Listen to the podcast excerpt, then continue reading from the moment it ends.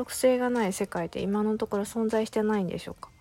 基本的に予定は立てないし規則性がない状態で生活しているつもりであっても広域で見るとありとあらゆる生命は規則性にのっとって動いているらしい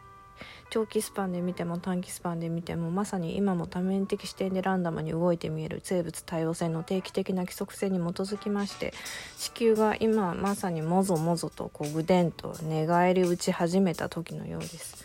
あなんだじゃあ私の動きも結果的には予定通りだったのかっていう、まあ、落胆があったり。まあしかしながら寝返りの枠は大体決まってても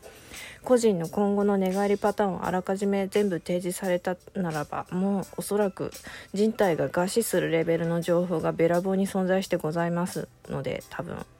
未来の全体の大枠っていうのはまあまあ決まってはいるけど個人レベルの大枠は全然予測不能でまあ、ランダムだなっていうふうに感じるし自分の日々の動きがランダムって感じることと生物多様性の視点で個体ごとの動きを見た場合には全くランダムではないっ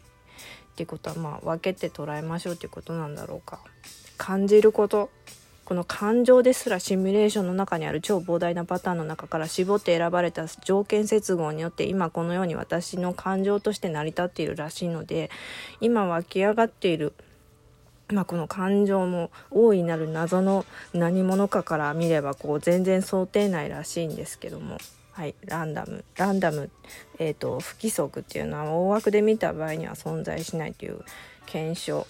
ボイドっていうかいう、えーと、鳥の群れをコンピューターでシミュレーションした計算方法があるらしくてそこで3つのルールにのっとった規則性が見えてしまいました。えー、3つの規則性ルール1結合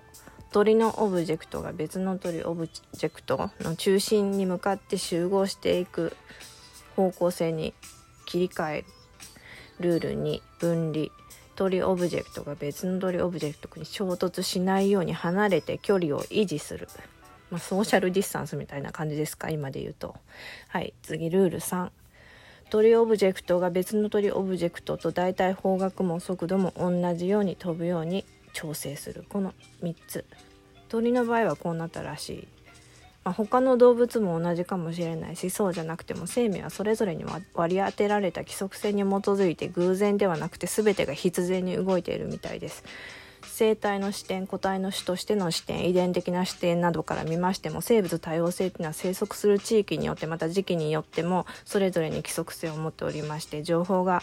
飽和状態に達しようとしている。今この時も宇宙的な規模の大枠で見ますと全然予定通りでしたという人口がメタメタ多い場所ほどある到達点から急に生態バランスが崩壊しがちになるっていうそれも全部動的な規則性のうちに入ってる。絶滅も誕生も外部からえー、外部からじゃないや。全部あらゆるパターンから接合された規則性に基づいて作られてる。今なんかブラックホールが近くなってきてて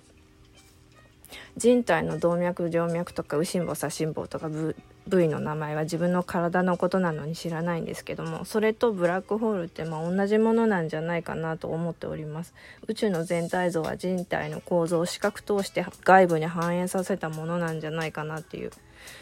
前も言うたかもしれないんですけども外に見えてるあのでっかいブラックホールっていうのは人体の中にあるもんなんじゃないかなというふうに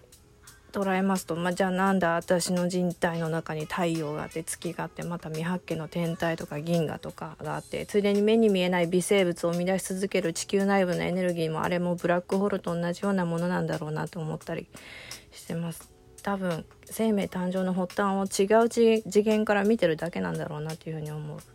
私の膨大な宇宙の規則的な1パターンでしたっていう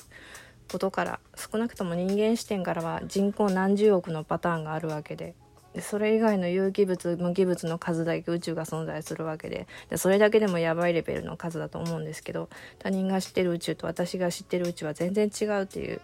ことなんでしょうね。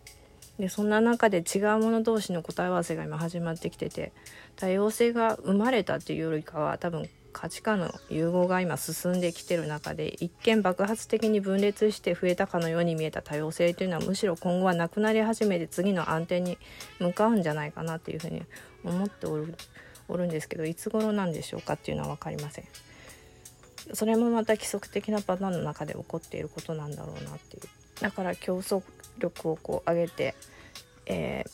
上げ合ってこう衝突し合って調整し合ってるっていう今この時なんだろうなっていうふうに思います。ディストピアもユートピアもなくて今の自分の心身の状態に完璧に対応した接合点の先にある生物多様性の一つの規則的な結果に各々が向かっていくんだなっていう宇宙観の話でした。はいおやすみなさい。